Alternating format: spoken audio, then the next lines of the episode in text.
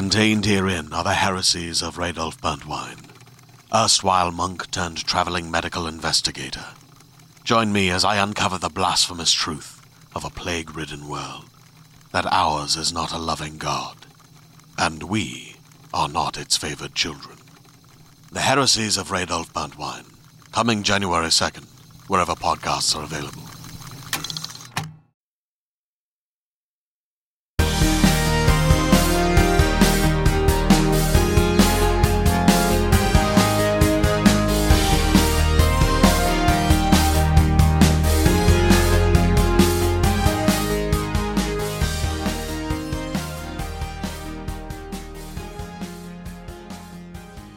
This sucks, Cassie. save it, save it, Neil. I know. Save it for after the clap. Three, two, one, clap. Go, Neil. Hey everyone, welcome to Four Top Threes. Let's start it with Cassie. Hi, I'm Cassie. No, no, no, no, no. Cassie? Hi. Cassie, Why? Hi. why'd you do this? This sucks. I thought you want to chime in. Okay. Hi everyone, welcome to Four Top Threes. Uh, I'm Vee, I'm from Britain. Hi, I'm Cassie. I'm from Germany. I'm Aether and I'm from Westmanad, uh, Iceland. I'm Neil and I'm pissed. Uh, So, Love you too, uh, Neil. this ep- No, actually, I'm, I'm, Cassie, Yeah. Cassie, what is this episode? Okay. Difficult. So yeah, I uh I wanted to do one where we talk about the inspirations for we had for uh the things we do for Blighthouse because I think we should uh at least once in a while um link back to the things we we make. Yeah, you said is a thing. inspirations and then you specified. because I because I my brain thinks in in German words, so uh, you know compound words and stuff like that. So Mm. um, Mhm. basically, the things that inspire us to uh, uh, our current creations.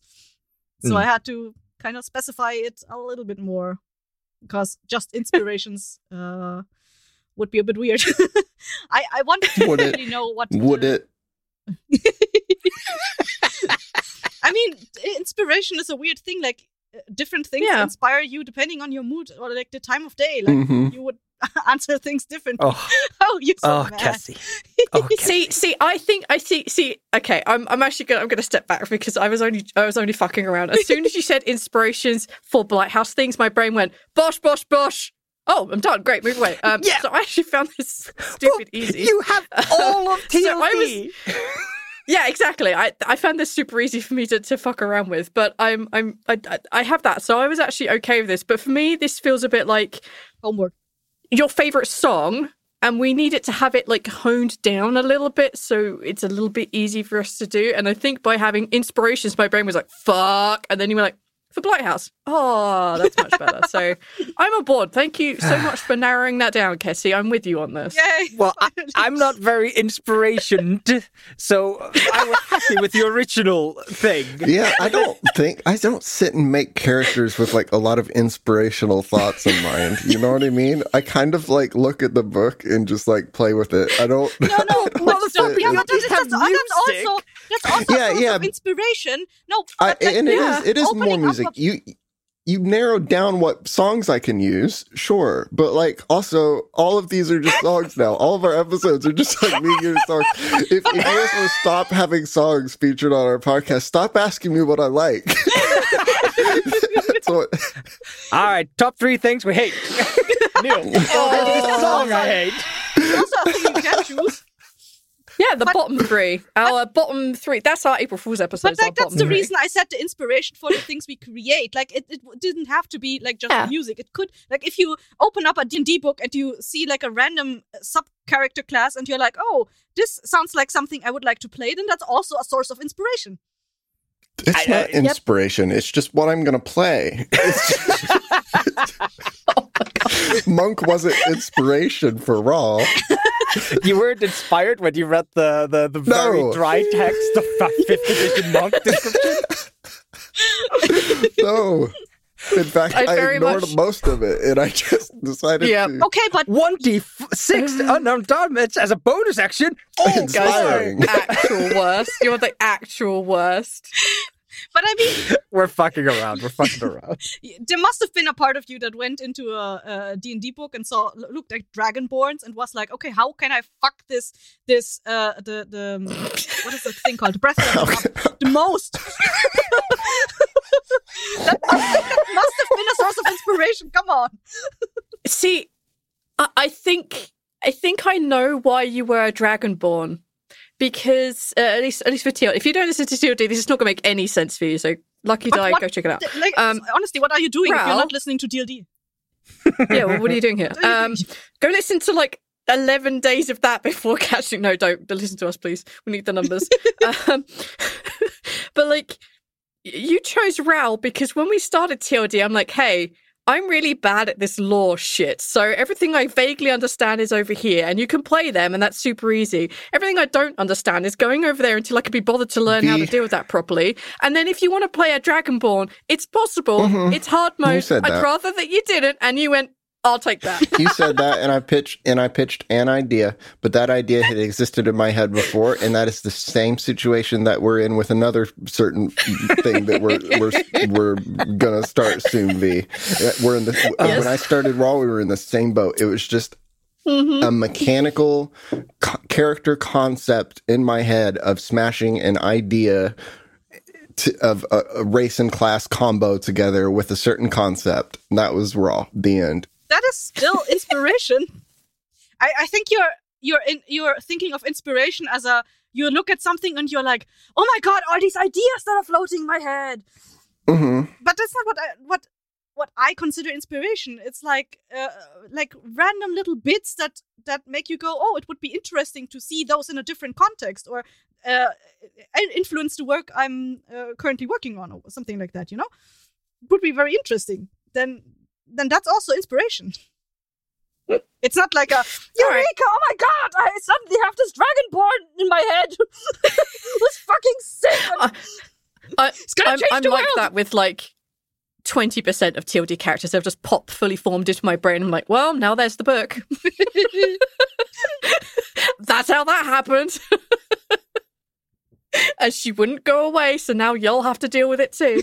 Um, you fuckers all need right, to Kessie, survive. let's start. Yeah, let's let's start with you, Kessie. Uh, we, yeah, we're gonna go in Cassie. my Why don't you just go ahead order. and tell us, huh? Why don't you just go ahead and tell us what inspires you, huh? for Why don't you just counterbalance? teach us about inspirations? Inspire me, Cassie. You know I can do that, Neil. I don't have that ability in me. Uh, No one does. All right, Kessie, let's have your uh, your third or or one of the things for. I'm guessing counterbalance is what we're going to go for. Yeah, because I wanted to make it for like everything we do for Blighthouse, and the main thing I do for Blighthouse is counterbalance. So one of my main inspirations was uh, an audio drama podcast uh, that aired like 2009. It is called Second Shift. Second Shift. Um, it's about uh, three teenagers from Boston, I think it was, that are like get transported into a fantasy world, and they uh, they um, meet three other people of their same age there, and um, they I don't want to say ad- they go on an adventure because the first thing they do in season one is basically they open up a uh, a deliver service. adventure. um, We're gonna but- bring going postal to this world. um, but it was the first piece of media in which dummy me, because I'm a very dumb person, was able to actually uh, see um, the the symmetry in like different characters. Like, oh, this character in from from Boston is actually the counterpart to this character from the other world, and um, it, it had very uh, a beautiful symmetry to it, like the entire cast. And it was the first time that I like I actually could see like character arcs evolving, that um, character choices actually affected uh, how another character changed their way of thinking or like changed their behavior, um, like taking what the other character has take, uh, said to them into account and uh, basically affecting the entire journey of this character. And um, as I said, I, I was a very dumb child, so it was literally the first time I I could actively see that, and I was like, wait, this is a thing, and um, I wanted to uh, write something that like played around with this idea or like on uh, uh, uh, use uh, use this idea and uh, try to use these things that I just learned basically and see where I can take them. And so that's what that was uh, my inspiration. That's like the the main interactions between um, Lynn and Maliki and Arka is how they are affecting each other. Yes, exactly. That's Yeah. why I- I started the story in the first place because I have other stories set in the same world, but I wanted a blank slate. So that's why I uh, uh, started Counterbalance. I was like, okay, let's start with new characters and embed the idea of them having very uh, opposing opinions in within each other. Or like, uh, like before I wrote anything, I made a big anal- uh, analysis uh, sheet where I wrote down like uh, what these characters' opinions on different things are and where their differences lie and uh, stuff like that. And like I later channeled that into the writing.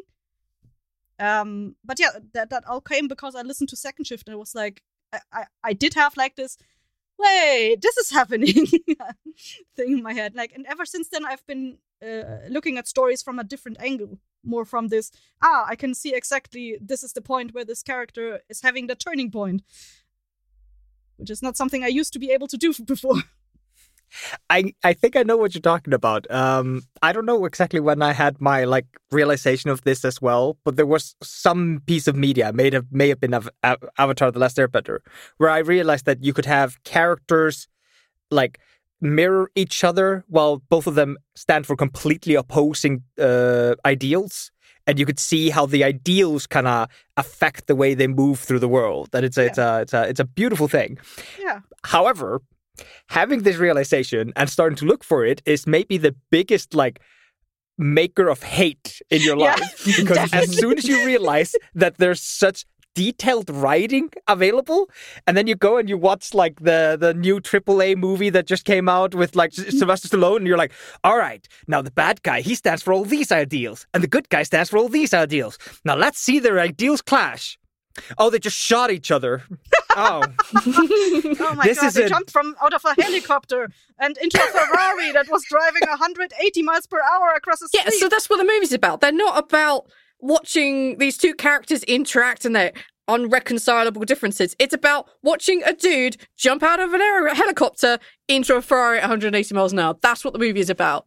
Like that's No. the entirety of why the movie is no, made. no, no, no, no, no. Inspiring. See, see, I understand that. Like when I go see Batman, I don't expect a deep thriller about two opposing characters with ideals, even though that's what they're You supposed want- to be yeah. about.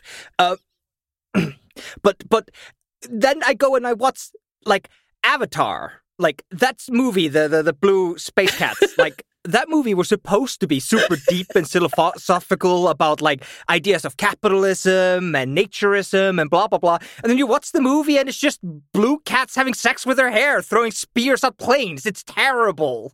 It's absolutely terrible. It has no fucking point, but it's supposed to.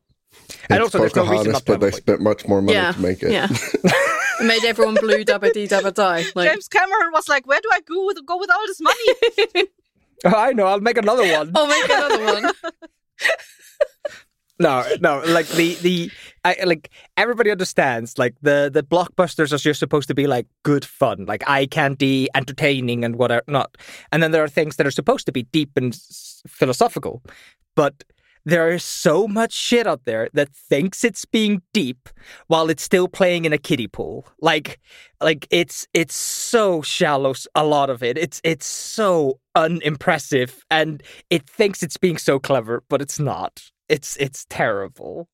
And that's where I identify with what you're talking about, Cassie. It's the idea that like, oh, we can have these like really interesting, really deep character moments, but instead we have we don't know how to work our way do- towards that.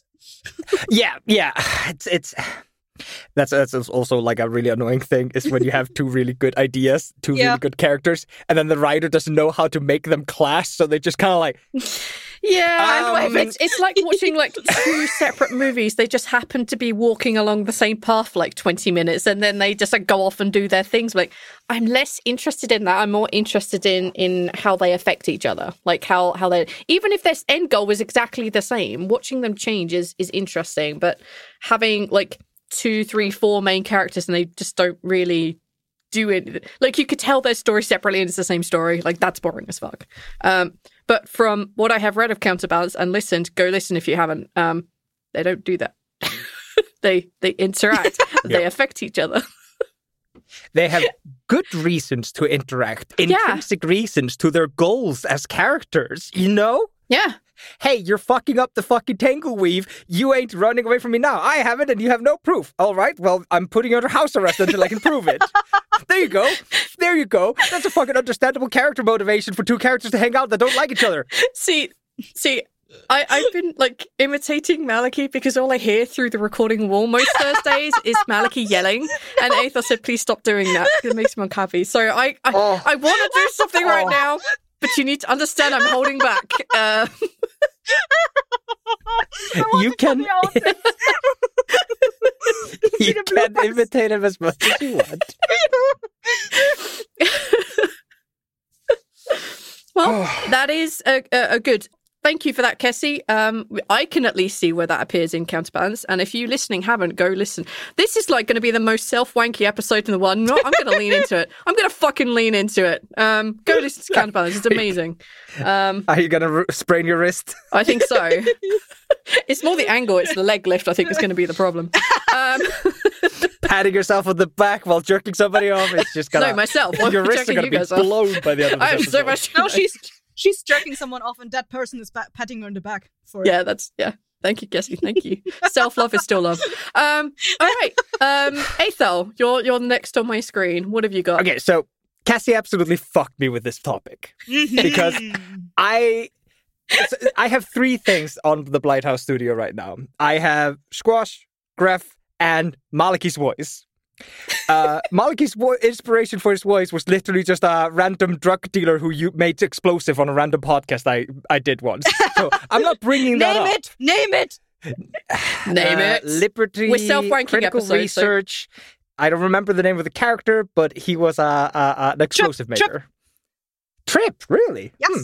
Yeah, yeah. It was a, an Oh, I was just going to call him Nipples, but that may be just how I remember him. Yeah, so I, I was uh, the voice voice of a character named Trip, who was an explosive maker, but he was also uh, uh, um, an, uh, an addict, and he was like. Uh, he was like fighting to get a job so that he could fuel his addiction, and that's the voice I picked for him. And just like a little bit of a higher screecher, more animalistic, slightly just whatever you want to call it, is Maliki. Well, let's be Uh, honest. I didn't give you much of a choice. I heard that voice. I was like, Mm-mm. "Give me that voice." And that's what you got. Uh, so Because uh, the only inspiration for alternative I Maliki is knew Trip. of you was Jonas. Mhm. yeah, Yoda's just my voice, so boring. um, so just uh, inspirational in general uh, for just a lot of my creations, a lot of things I do, and maybe future Ba- Lighthouse projects is um, listening to other people dissect stories. It is the dumbest thing I do. I listen to multiple hours of YouTube content of people just dissecting stories, talking about character interactions and how they're mirroring each other and flipping, uh, like uh, bouncing off each other, and how they are being affected by the world and the world is affecting them. And I love that shit. And I write down little notes to myself all the time of just like little thoughts that I'm just like, that is a really clever idea. I may never use them. I may throw them in a, a, a, a in a in a character or in a podcast or into a D&D thing but that's a huge inspiration for me and definitely Gref definitely Squash have been affected by my unhealthy consumption of wanky literature people on YouTube I feel like I do the same thing. I love watching those analysis videos more than I like watching the, Yep. the actual content. Neil, Yep, you, you could yep. just have said, "Oh, that was on my list too." Hmm. Take one thing off your list. Done. no, I watched. I, there was like a, a popular recommended video uh, that came across a couple people's things, and I was one of those victims of the the UK version of Utopia. And I watched the whole Yeah. seven hour video before I watched any of Utopia, and then I went and watched Oh, it, neat. and I, I wouldn't stop talking about it for a while because it was Yeah, the first TV show I'd watched in a couple years. I don't watch a lot of TV, like sue me, you know. That's what I've got to talk about. But th- like what you're talking about there is what me and Cassie were talking about earlier. It's the like Yeah. you watch somebody break down something down, and you're like, oh, this is like really deep and cleverly written, and these Yeah. characters have really cool motivations. And then you watch the show, and you're like, wow, I'm going to was really analyze this differently than I might have uh, Yeah. initially. Yeah. And then you turn around and you try to watch the eighth season of fucking uh, Ring of Power or whatever, and you're just like, what are. Who are these people? Why are they doing the things they're doing? This is terrible. You're all This terrible character people. isn't that silly. How could they just forget a strong military thing? Yeah, yeah. Not naming no shows. No naming no shows. That's why I said Ring of Power. Eighth season. yeah. No, I, I, I know exactly what you're talking about, Neil. But yeah, Guilty. uh, my third thing is basically just listen to other people talk about stories, learn from other people's failures, and learn from other people's successes. That's fantastic inspiration for your own creative juices and has affected Blighthouse Productions. And hopefully Yeah. will in the future. Yeah, I don't disagree with that. All right, Neil, what have you got? Okay, I'm g- I'm gonna not start with music, but the next two are probably gonna be music. I'm just gonna lay it out there. How, how, how, Be prepared. how did you find the non-music thing? Um, I I just I it wasn't necessarily an inspiration, quote unquote, but it is something that I had in mind. Um, I think I might have mentioned it, but I, I can't remember Vee when we were discussing like the pacing of Rawls and, and spoilers, like obviously, um, of of Rawls' sickness. Hmm. When we were discussing how it was going to be paced through the movie and stuff like that, I intentionally at the time dissociated his sickness and everything from a lot of real world things. Um, anything that was too real or might bring up traumas and stuff like that. Just so everyone's like, Neil, why didn't you list this movie or that movie that are sad for this way? Uh, intentional, intentionally. um, but something that I think that I mentioned as far as like pacing it and showing a character whose basically det- health is rapidly deteriorating um, was District 9 he suffers a lot in that one. and uh, just in terms of pacing his sickness out, that was for some reason, and probably because I was intentionally dissociating it from real sicknesses, I had that kind of in mind for the pacing of.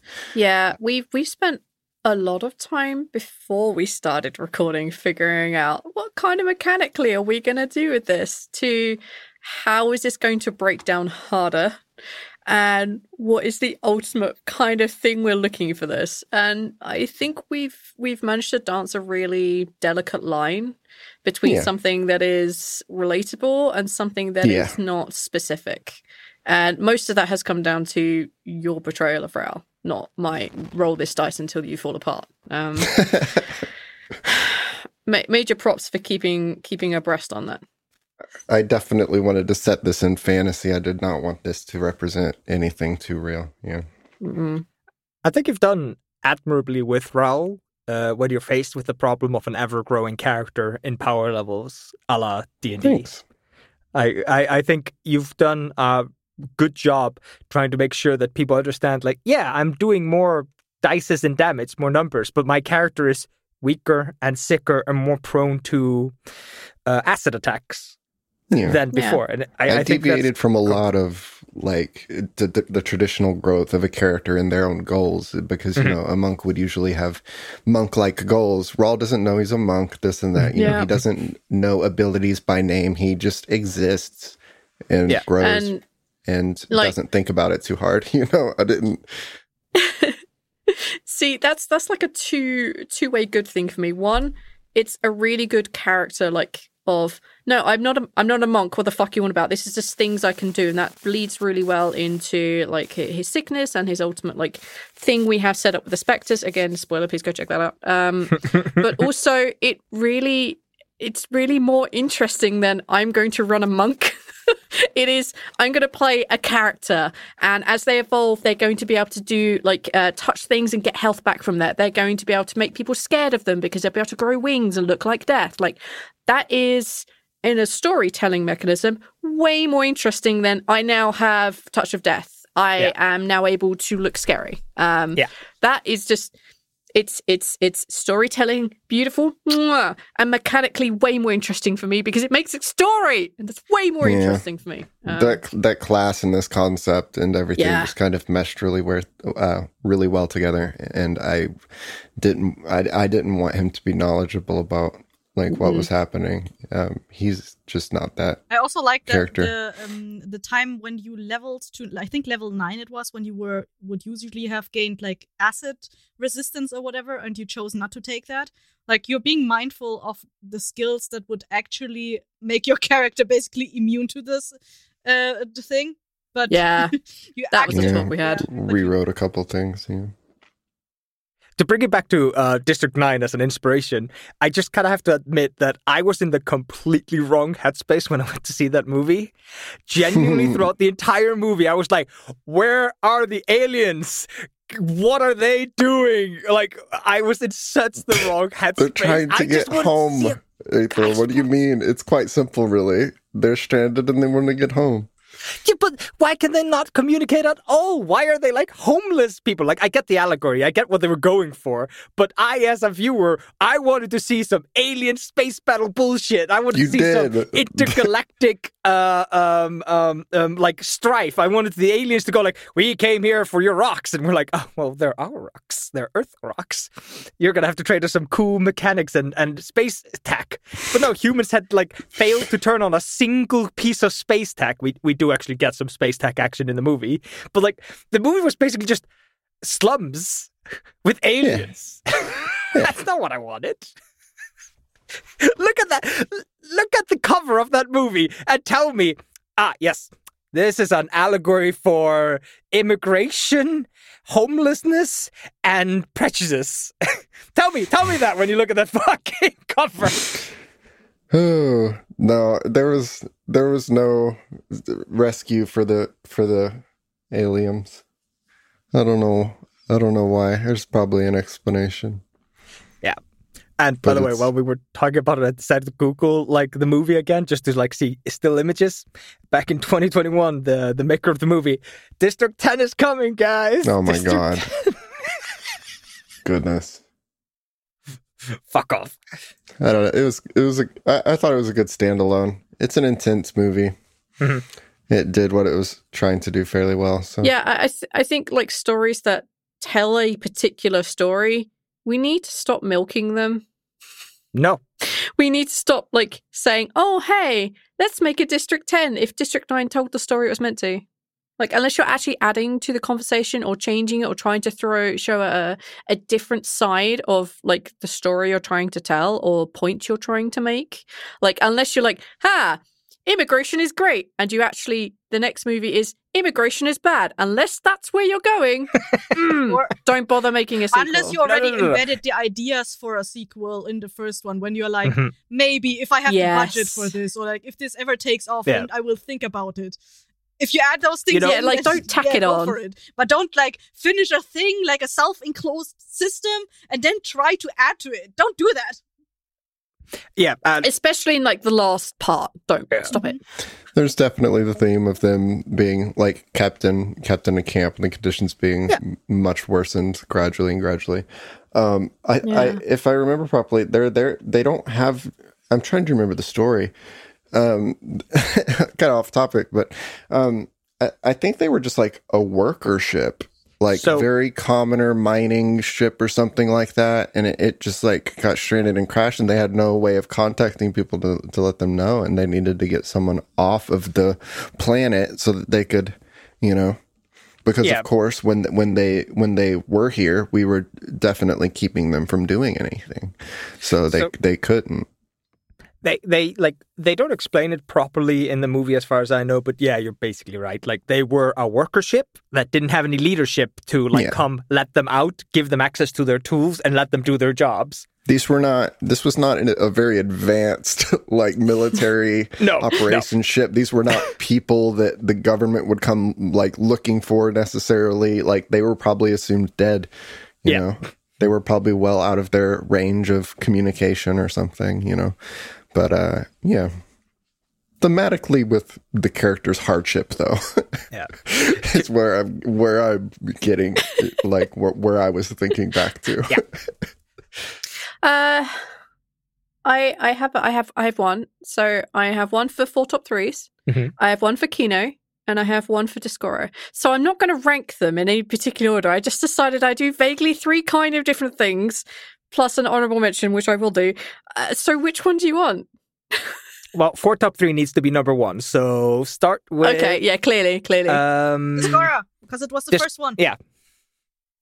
All right, Discora. Um, so Discora's true origin, um, the thing that inspired it all, apart from the panic of "oh shit," uh, I said I had an idea and I may have been partially lying, um, every DM is ever. that every DM ever? I have an idea. If I say that, I'll be forced myself to write something. Um, so I looked at a character sheet because that's where I thought I'm going to start. And I looked at the character sheet and I thought, wouldn't it be cool if we did one of those things where people didn't actually know what their stats are? Because that kind of that makes sense. Like you don't know what your physical stats are, you know what abilities you have. Like you learn them and develop them over time. And I thought, no, that's a shitty thing to do to a player.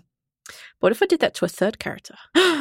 oh, that's an idea. What's an idea? What if they have to build him piece by piece? hmm. And that's how that started. Um, so it was like, okay, so we now have six pieces. I, I guess each of the stats could be associated with like a an armor piece. Yeah, yeah, a trinket that would work. I'll put them all on an armor stand. So now they all have to be a thing. All right, why does this exist? Well, fuck. Um, so yeah, all of this is because a D&D character sheet and pressure. Um, pressure and, And- panic. Uh, and you guess what so, you did? yeah. Guess what you made out of it? A diamond. diamonds. uh, Are you- better you- some of its whole. Are you Um, to- calling no, I, D and D coal? Yeah, yeah, yeah. Yeah. It's, it's Yeah, it is. Uh, filthy and dirty and yeah. just, just grim. um, we made it into something pure and nice. Oh my god, we are really wanking ourselves off today. Um, Do you want me Like, to get you a I wrist genuinely. Thank you. Um, like I was looking at character sheet and that had an idea, and I'll break them into things. And I always like the idea of weird cults, but they actually work together for a greater whole. I'm like, ooh, each of the pieces gets to have a, a cult or a sect or an assembly. Great, wonderful. So we have like the sect of the shield, and then we have like the fourfold. And I wanted to throw one of my old character concepts in there because I kind of think it's funny to always harp back to your first D&D games, um, which is why I've mined some of the players for their information about stuff. Uh, so yeah, like there's just, there's just, it, it started with the character sheet. That's how that stupidity It started. started with Um, Was was there no specific inspiration for the the uh, cults? Not really. Um, I looked at each of the like stats. So, like for example, if we want to start with the shield, right? Mhm. So, ah, here's a shield. So I'll call it the sect of the shield. Yeah, but that should be that should only be a certain amount of them that I do alliteration for, because otherwise you can have the cult of charisma. You could have like the the sect of strength, uh, the the uh, uh, initiative of in, of intelligence. I'm like, no, fuck that, fuck that. So, um, so yeah, like I just I just took them one by one. What would make sense? So, uh, intellects. What would kind of weapon or something on an armor piece would be? Well, sometimes the phrasing is like your your best defense is knowledge. Great, perfect, great. On put it on a t-shirt, it. um, and then you have things like strength. Like, well, clearly that needs to be a big ass weapon because you got to be strong. And I love hammers, so fuck it. Um, so they all just kind of develop from there. I'm like, okay, so if there is uh, a charisma based thing, and charisma is sharp as a wit, so that gets to be a rapier. And like, okay, how does that cult work? Well, they're based on charisma, so they should be about talking. And that's how the Gentleman's Dueling Club came about. Like, there is just that. So each of them had like an, a small idea, and then that kind of helped to build the overall story of like, all right, so this person that they're building can't be a major part, they can't be consistently interfering with the plot because otherwise that takes the, the the focus away from our players and their story. So they got to be in the background somewhere. They're over there, and then Arch went, "I want a voice in my brain." I'm like, "Great, perfect. I'll bring that back in." so that, that's perfect. Great. This is how they get involved. Um, so over time, the character concepts managed to help build back into like how all of these different things like uh, merged and worked together. Um, so yeah, that's kind of how that came about. I don't exactly know how Kells came about. I know there are assemblies dedicated to each of the things, and I knew who hosted her. I'm like, yep, fuck it, this is going to be a thing. How that all came about, unless somebody asks, I don't know yet. How did it came about? Yeah. Uh, Iguatfo, my babe. Iguatfo. I tried, guys. I tried. so yeah, I that was the story. Like, all right, so the focus of season one is getting this person back together and weaving the personal stories into a thing. And then the the end of the story will be them putting Marnak back together and they see him walking out the mirror, and that will be it. And then they realize that is a shit ending. I need to come up with something else, but that didn't happen till far later. Um, so yeah, that's Oh, that's, that that's would have been how Discora. blood if you ended TLD like that. yeah. I realized that there were so much more to the characters we need to finish exploring. And I'm like, well, fuck. and I kept putting it off, I think until like episode 100 and something, 105 maybe. After I think we were fighting Queen Gareth, was when I had solidified in the back of my brain everything I needed to start dropping in place for for the Sentinel reveal. Um, so yeah, and I don't really know where that came from. That was just like, ah. Actually, I do know exactly where that came from. So this is an honorable mention it scene anyway. Um, end of season four of Buffy. there is a very specific thing they do V. where they have Giles and Willow and and Xander and Buffy, and they each hold a specific part of this super Buffy that they're about to create. And that's how the end of Discora came trying to kill you before you say ending. this. The absolute ending, um, the thing that has yet to even come up in recording. I know the final parts of that, and that has just been in the back of my brain forever, and I don't know where that came from. So, when you hit the last scene, that came from my brain. I don't know where that came from. So, good luck with that. It's there you it's go. it's wild to hear something you're so invested in, and somebody goes like, "Oh yeah, Buffy and Monarch. Those are the key millst- like keystones to this construction.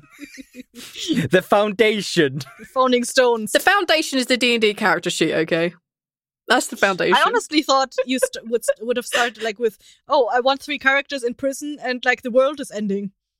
Yeah, that's a, that's a normal starting point. Yeah, No, like in the, the podcast in Not Short Name, like a bunch of us were hanging out afterwards, just like talking through and dealing with our emotions. I'm like, maybe I have an idea. And I was like, "Eh, I don't know, maybe I could come up with a story. I mean, I love stories. That sounds like a great idea. Well, fuck. Um, that was that's that's all that started. Sorry, Neil. I lied.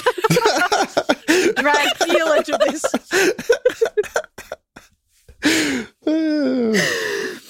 Ugh. well, there we go. I have an idea. I just watched Buffy. I'm full of ideas at the moment. No, Buffy Neil. I promise. No, no, your lies. They, we, we've already know you're a fool of lies. V. It's Buffy all the way down, isn't it? Staging his spike. Uh. He's gonna have a redemption arc, isn't he? That is for season story two of TLD. Is Dacia's redemption I swear to Holy fucking when he Christ. starts getting with Squash. I will delete every file I have access to if you try to give Dayton an arc, like a redemption arc. I will hunt It's a redemption people's arc. cell He ends up with phones delete everything they've downloaded.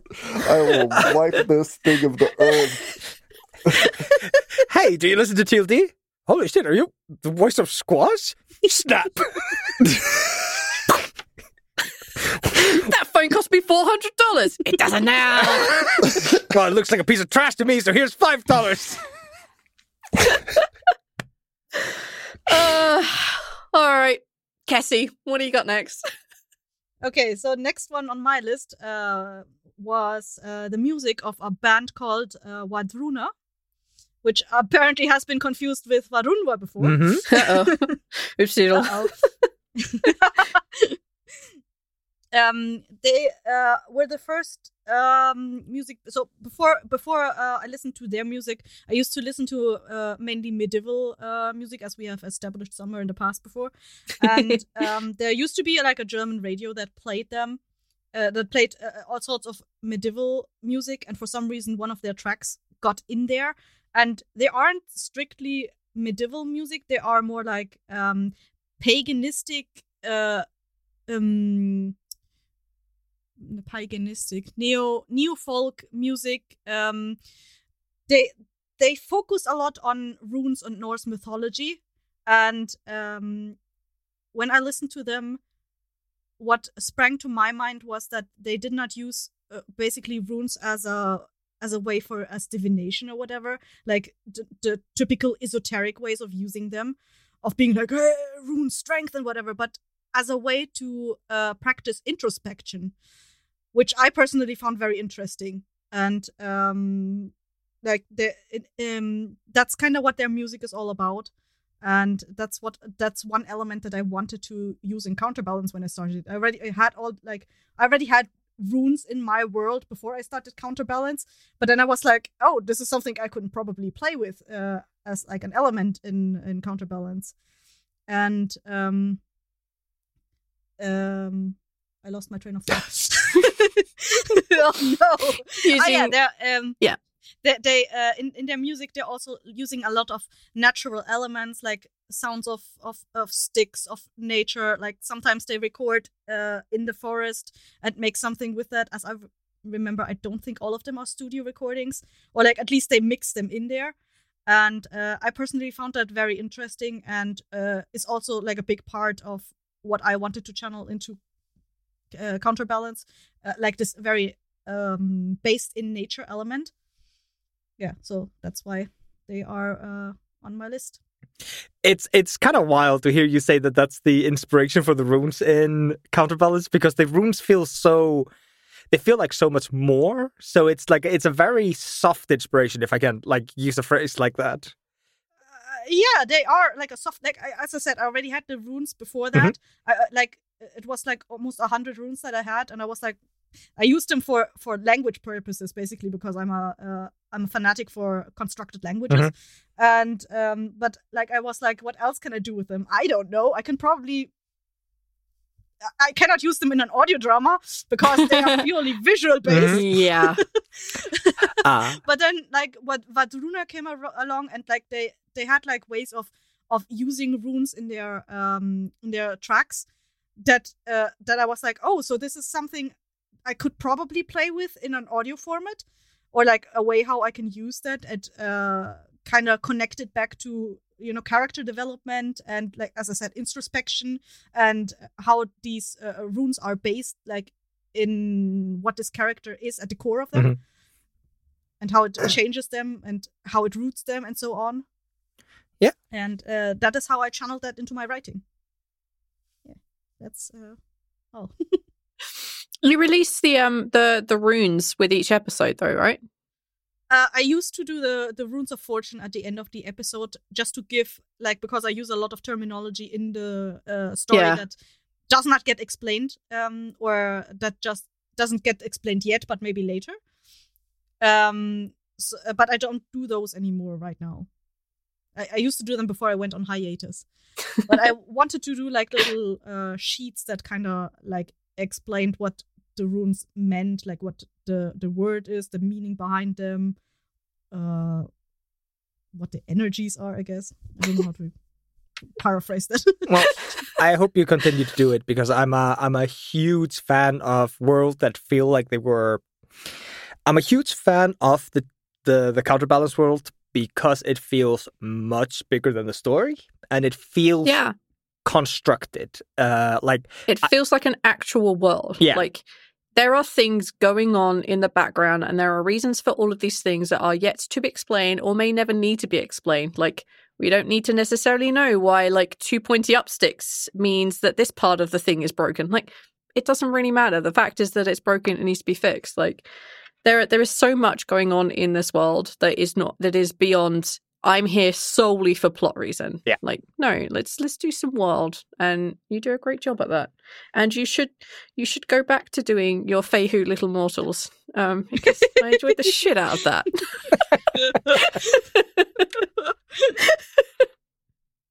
I enjoyed it. I thought, it was, I thought I was out of my mind when I hadn't heard it. No. But yeah, I'm have gonna have thought- to do one for uh, an episode that might already have dropped, Uh-oh. episode 10, because it definitely needs a disclaimer. Oh, oh, Ooh, content warning. oh, oh! Content warnings. Um, Ooh. thank you for that. Uh, Aethel, Oh. what have you got? Who- Oh. What are you doing? I, I'm doing graph next. Uh oh, uh oh. oh, nice. Do you want us to leave the room? Uh, we can leave. you know, graph's made up. yeah, yeah. Uh, so, uh, and you can't see anything below my uh, like chest area, so you guys are fine. Uh, stay right Oh, where you are. Is Graf Um, already down there? Oh boy, so, didn't we fit in that tiny cabin of yours? Oh my. so, um, graph has dumb inspirations. I had to really, really dig down to remember or understand where Graph came from. Uh, because Graph was created kind of on a whim at a very silly point in my life. Um, I'd just gotten into a long term relationship, things were kind of looking up, and life was just like a, all around just a little bit better at that time. It was getting better at that time. And um, genuinely the original inspiration and creation of Graph, the first thing that I put down on a piece of paper for Graph was I was trying to make a character, and my brain went, wouldn't it be cool to have a character with two big swords and he swings them around like they're really light? And my brain oh went, wow. yeah, that is cool. I like that. And then I figured out how to do that at level one. And that's why Graph ended up a human. Like that's that's Yes. that's how fucking complicated that decision was. But the inspiration for why Graph is traveling is maybe a little bit sillier. A little bit sillier. I don't even know how to phrase this. Uh I had gone on a little bit of a rampage of watching what is called shonen anime, which is basically Dragon Ball Z. It's it's um so the ones that I had watched were Hunter x Hunter and My Hero Academia. And those are episodes or shows that are literally just about a character getting stronger to fight bigger, better foes. That's all those shows usually are. They're just about becoming better and overcoming bigger odds. And I think that's where Graph comes from. I don't I don't know that I genuinely thought about this, but I sat there and I was like, what's Graph's deal? And I'm like, oh hello. What if he just wants to become better? A better version of himself. What if he's trying to prove himself to somebody or something? Yeah, that's a character I've never done before. And I think back in my brain, there was Gonen or whatever his name is in Hunter x Hunter x Hunter. And I had the the stupid character from My Hero Academia too. And both of them are these like characters that just want to become better and greater. And it's just like, I think that's where it comes from. and I don't have a better explanation for Graph than that. I know. He's what's what's the guy's name? Armstrong from uh, Fullmetal Alchemist. No, no. Graph does not have the charisma to stand up to Armstrong. No. but that's what he wants to do. That's how he sees himself. oh, the, the final season, See episode one of Kino. the final episode of uh, Kino, he will invent his own like battle techniques, passed down through the Graph Peace Bleeder family. It's so funny that, uh, and we, I don't think we've seen any of this, but Iris definitely did not care for any of that shit. he definitely was trying to rein you back from being a show offy. Yep. Uh, which is why all Graph kinds of trouble had time. s- That's why Graph and Iris had such a fun dynamic at the beginning. That's why them Yeah. bouncing off each other was like funny in a weird way. Uh, I, I think. Here's so I, I like we we sit down like before we do any of the characters, guest characters and side characters and stuff, and we do like a what do you want for your character? Uh, or is it uh, what do you want to explore with them? Is a question I sometimes ask, and the answer I have is clear driven goal that isn't necessarily a main story for the main story's sake, having a real reason, a perfect way to achieve their goals.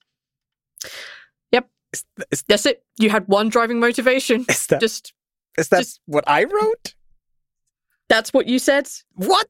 Like Yep. You just want one very clear, defined goal that's not necessarily anything to do with the main story, and that's what you want him to do. And your clear, defined goal is uh oh, let me find it. Prove your worth and your strength against current champions.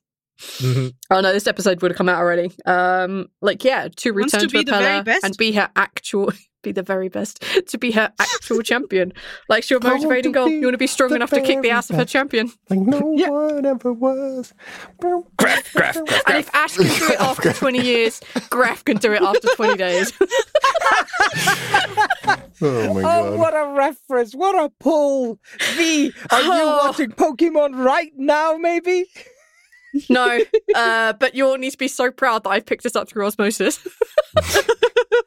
Uh, no, yeah, I, I, I created Graph with a very singular goal. That is not wrong.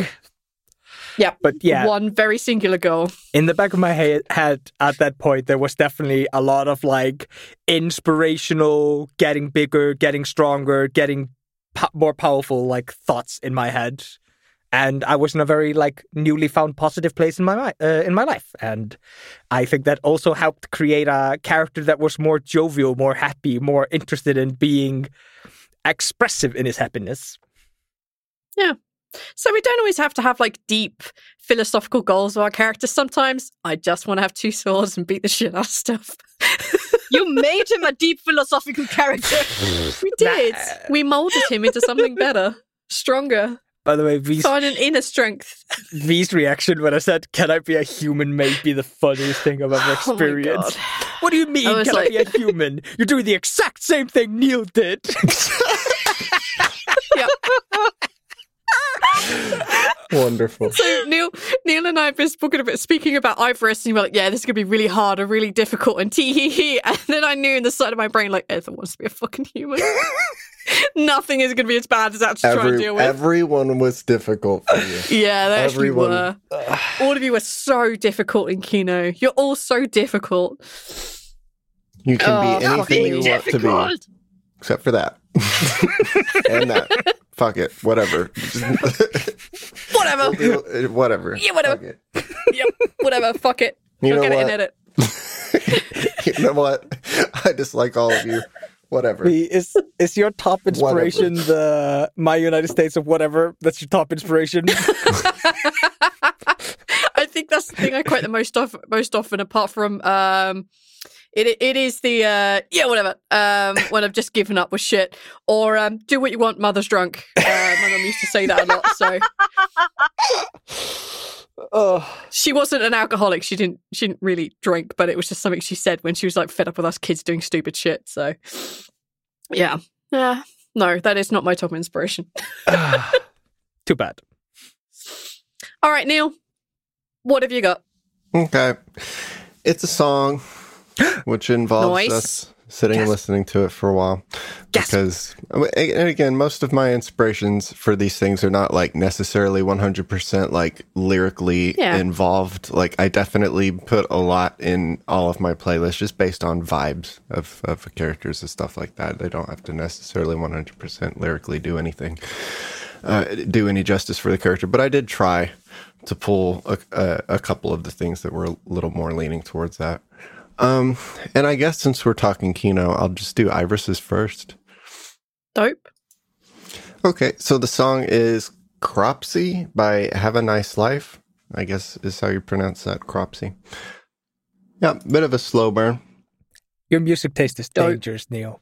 that band, I like them a lot. They a, a lot of their, in fact, pretty much all of of their um, production is very smeared in in reverb, and all the different notes kind of bleed together and come from different places and everywhere, and it's all kind of very dark.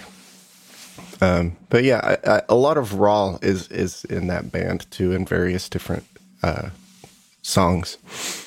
But So yeah, this is, this is Raul's song or Ivor's? I thought you said that's Ivor's. Ivorous. Okay, Yeah. thank you. Yeah.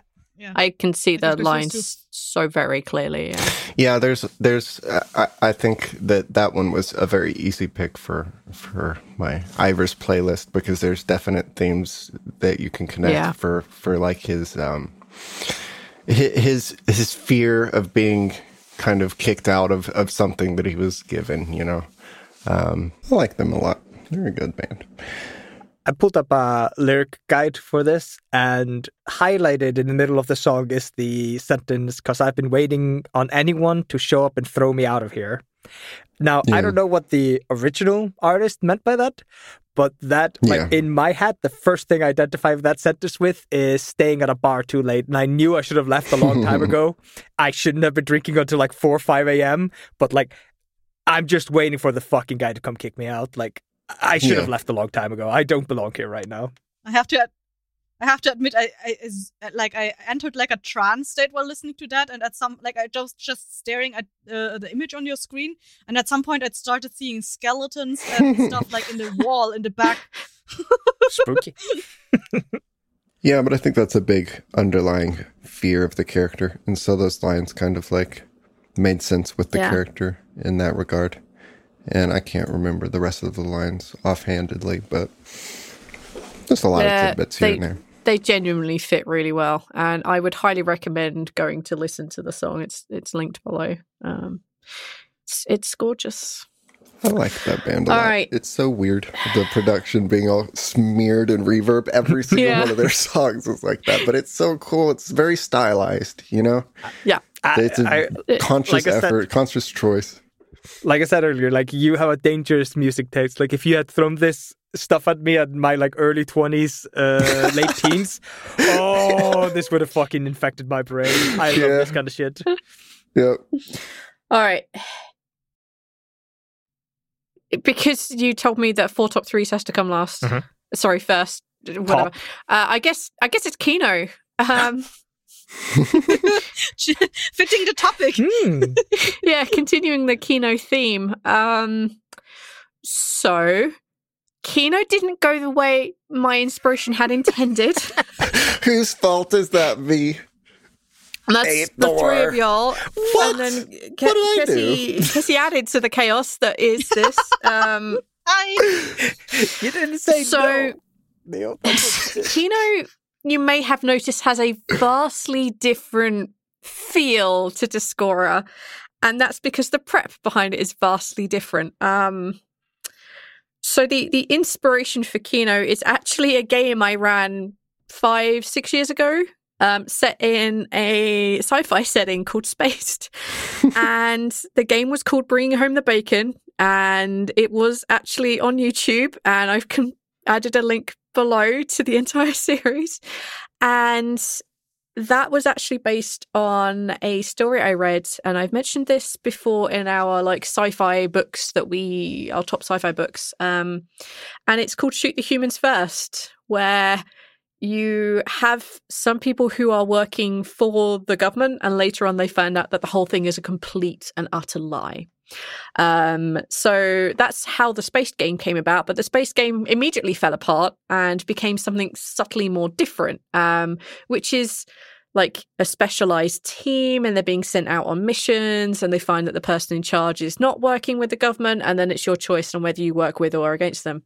Uh, you guys saw through that ruse in about an episode and a half, possibly because our episodes are much longer in Kino. You also did Um, not bury the lead. The first thing we did was abduct a mother and a child. I know it was gorgeous. Are we the Um, bad guy? Oh yes, yeah. Squash was Yeah, Squash. um, Squash. Um, yeah, and, and with your characters, I'm like, I need to uh, throw in the plot because I think that's more important than my overall plot. And Kino is more spaghetti against the wall. Here's a bunch of leads and a bunch of things that you're doing and a bunch of things the world are doing. Do what you want, but I also have to fit it within the timeline of Discora. Um, so it's a little bit more wild. Um, so it's now it's not exactly rudderless or pointless. I have I have a goal for you guys to go to roughly, and if you change it, fine. I'll change the goal again. It's not a big fucking deal. um, so yeah, that's that's how Kino got started. It was based on a space game that was based on a book called Shoot the Humans First, and um, you guys have run with it in a very strange direction. And now I don't know what it's based on. I'm just running with it month to month. I have I have plot lines I have written off to one side, and then I have like some encounters which are based on random things here and there. Um, yeah, that's that's that's that. That's that's Kino. Um, yeah, if you want to see some parallels of what I was trying to go to, please go read uh, Betty Black's book. It's really good, and the follow up. Um, uh, Battle for Jimmy Hollow, also amazing. But yeah, so that's where Kino started. It started in a space game where you're working for a slightly iffy part of the government. And um, yeah, it is now where it is. Now we're on a boat. I also, I yeah, now we're on a boat, motherfucker. Uh, actually, I don't know where we'll be at the point of recording. This is yeah, seven Probably months on a down the boat. line, I think. not on a boat. Probably Hopefully, on a not boat. on a motherfucking boat still. Um, yeah, so that's where that is. Like mostly for for Kino, it is reacting to what your plans are. And then there are some like really specifically weird little things that I have that were inspirations for things. Um, there's a there's a place that y'all are coming up to, which is very much inspired on uh, the book Magician by Raymond E. Feist. There's a there's a thing that's happening there. Also, the Tempest is a thing that is heavily inspiring what's coming up uh, next for Kino, which for y'all listening will be so far in the past it's unreal. um, I had to come up with the system of governments and I had to come up with different places and how that works over there. And the idea of the streets are paved with gold was how Shavana came about. Um, the the idea of the technology of the future from the point of view of the Victorians. That's that's where Shavana came from. um, and I think that's probably probably based on some Doctor Who shit that I was watching at the time. Uh, so yeah, that's that's Kino. There really is not much to say about that because uh, y'all broke everything. so the the the slow deter- like the slight deterioration of worship and the rise of technology that's Doctor Who inspired. Kind of, yeah. So there's a Doctor Who episodes that are often like hark back to Victorian Britain, where you have Lizard Girl and her wife, and they also have technology, but it is still Victorian. So it's that kind of like steampunk idea, Mhm. but we don't have steampunk in in Kino or Discora yet, maybe ever. Um, had So I just rod, needed- which is close enough. Mhm. Yeah. so yeah, that's kind of that's that's how Shivana started. It was a place of like religion isn't the key thing. Nobody really believes in the gods. It's all about science and technology and all that kind of like excitement of like the streets are paved with gold. Everyone has a chance to succeed in what they do. But of course it's not. It's it's full of the leaky bucket. Um so that's just what that is. Um So Yeah, it's so of- it's a it's a paradise, is what you're telling me. it's supposed to be a paradise, but then there's the leaky bucket. Uh, no, yeah, that's what I'm saying. There's, a, It's there's like the a- bunch of verruca on the on the foot It of sounds- Shivana. paradises. It sounds a lot like there's a bigger divide between like the high society, like the inventors and stuff like that, and also like the the the, the street rats. Like Yeah. there's a bigger divide, and there's not much between that. Yeah, hundred percent. Like you're either people who are working at what used to be temples and are now this, that, and the other, and obviously you have the Athanar family, um, Ennis, of whom uh, Gref broke the horn off. Um, He shouldn't. so yeah, you have that high living society, and then you have the scum who work by the dock, uh, and the rest of us. Nobody who works on the dock is a dick. Hmm. Hmm. Hmm. Um. Yeah. So there we go. That's that's Kino. That's Kino, baby. Uh. All right. does feel like you're uh, um, painting the world like uh, Discora. You would definitely, if, if it was a painting, it's definitely with a fine, like very fine uh, tool. And um, Kino, on the other hand, you're painting with a very uh, thick brush. I I, yes, I would say, it is very big and bold. I think Kino Yeah. is much more of a like V is throwing like paint buckets against the canvas, and the shape of the canvas is what creates the art. Like V is just hands off, just like all right, splush. Oh, that ended up nice. Huh, couldn't have seen that coming. Uh, this is a emotional piece. It's not about where the paint lands; it's how the paint is thrown. That's uh, oh, I'm good at this shit. Jesus Christ. Um, Do you need me to? Are, are- are you getting carpal tunnel syndrome? Do I need to get you some bandages? nope, I'm I'm still good. I can go for hours, baby. should, should, I- should I uh, get a plane ticket to Iceland? I- I can help. please, please. Um, so, all right then, Kessie, what have you got? Okay, in the old tradition that Aethor set up, uh, let's do honorable mentions first. no, this breaks my brain. I approve. I approve. Okay, fine. Let's do honorable mentions. Go ahead. the bonus round. Mhm. Oh Um, god. so one of my honorable mentions is uh, first of all, like in I, I have two um, inventions uh, that are made like in some place else in the world that are um, supposed to fix um, one problem that that we fix in a completely different way, and I love seeing how that kind of stuff evolved in a different kind of play uh, place. Uh, for example, like calendar systems that uh, I, I love that like the Asians, the the uh, the Chinese uh, had the ancient lunar, uh, not ancient lunar, um, the the lunar system, and the um, the Aztecs had like their weird uh, calendar and that kind of thing, and uh, uh, stuff like that really inspires me. Like uh, just a few weeks ago, or days ago, I posted in our um, dice channel that I saw like a D12 that was made in ancient Joseon, which was uh, ancient Korea, um, which they used for drinking. um, and uh, they had like an, another kind of dice that was uh, five, like it was like a um, a tube that was that had like flat edges, and on along the flat edges they would just carve like uh, one, two, three, or uh, up to five uh, scratches in there, and that was their dice. It was not a cube, and I absolutely love that kind of stuff. And uh, that was my um, inspiration for uh, Auril, like just a guy that creates something that is partially made with magic and partially made with others, uh, like uh, with real life life material, and um, yeah, see how uh, what he would come up with if it this was not the the normal uh, way of uh, creating it. That was number one. And the second one is uh, a, a book series called The Books of the Raksura uh, by Martha Wells, which takes place in a um, in a world that is completely inhabited by non-humans. All of the uh, characters are not not they're not furries. They're like more alien in in type, like more different appendages and stuff like you know.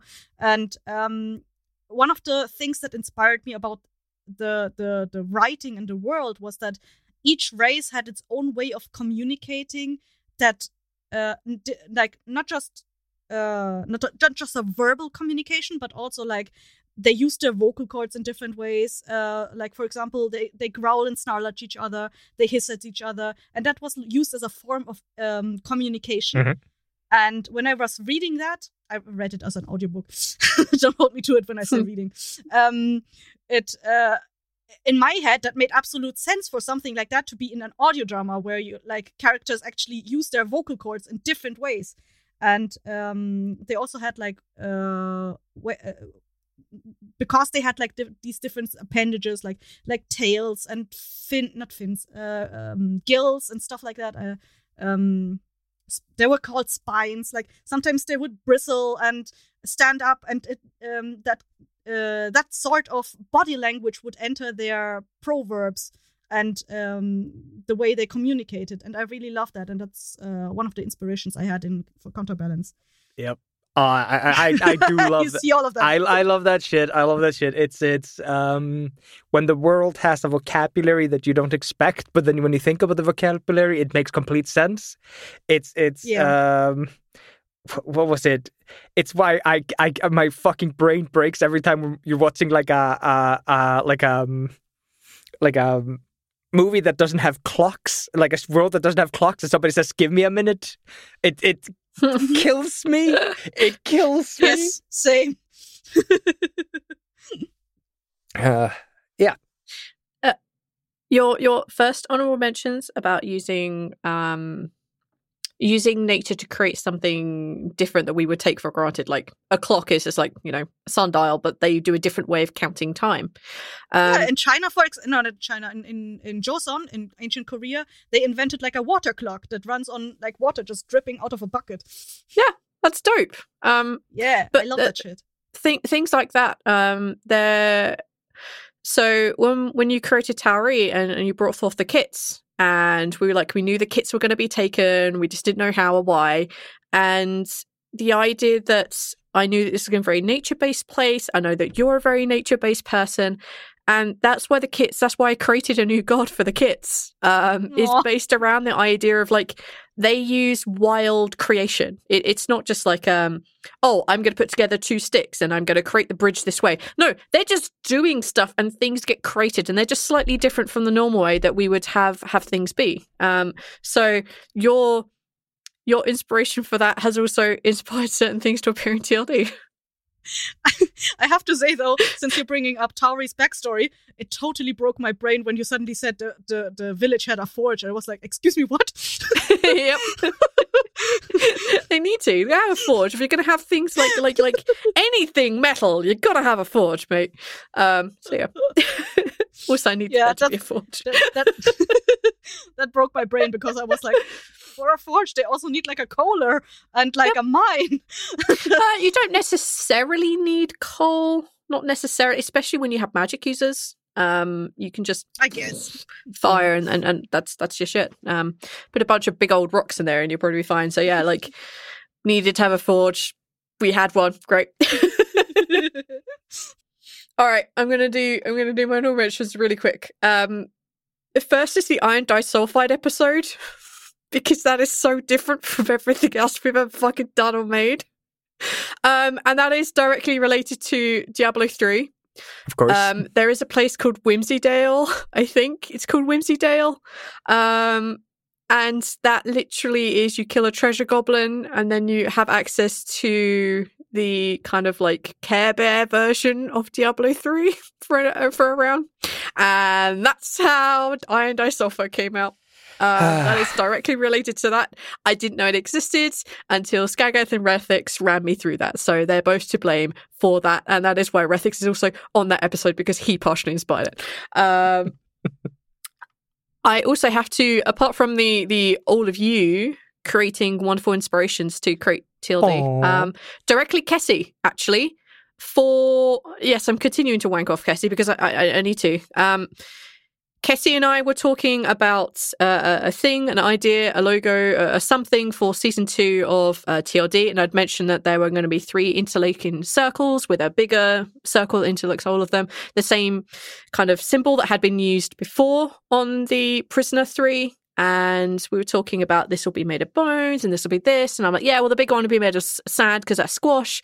And Kessie's like, but but if we're going to do the things, they should be the strengths and the positives of the character. I'm like, oh my god, I can use sand as a positive for squash because he can just become sand. He can just become Sandman. the Sandman. Uh, no, he can become the timekeeper because they always have sandals. Um, so sand clocks. Sorry. So that's you're directly responsible for the timekeeper that squash is. God That's- damn it, directly. I that. did this to you, and I can hear how much you hate it.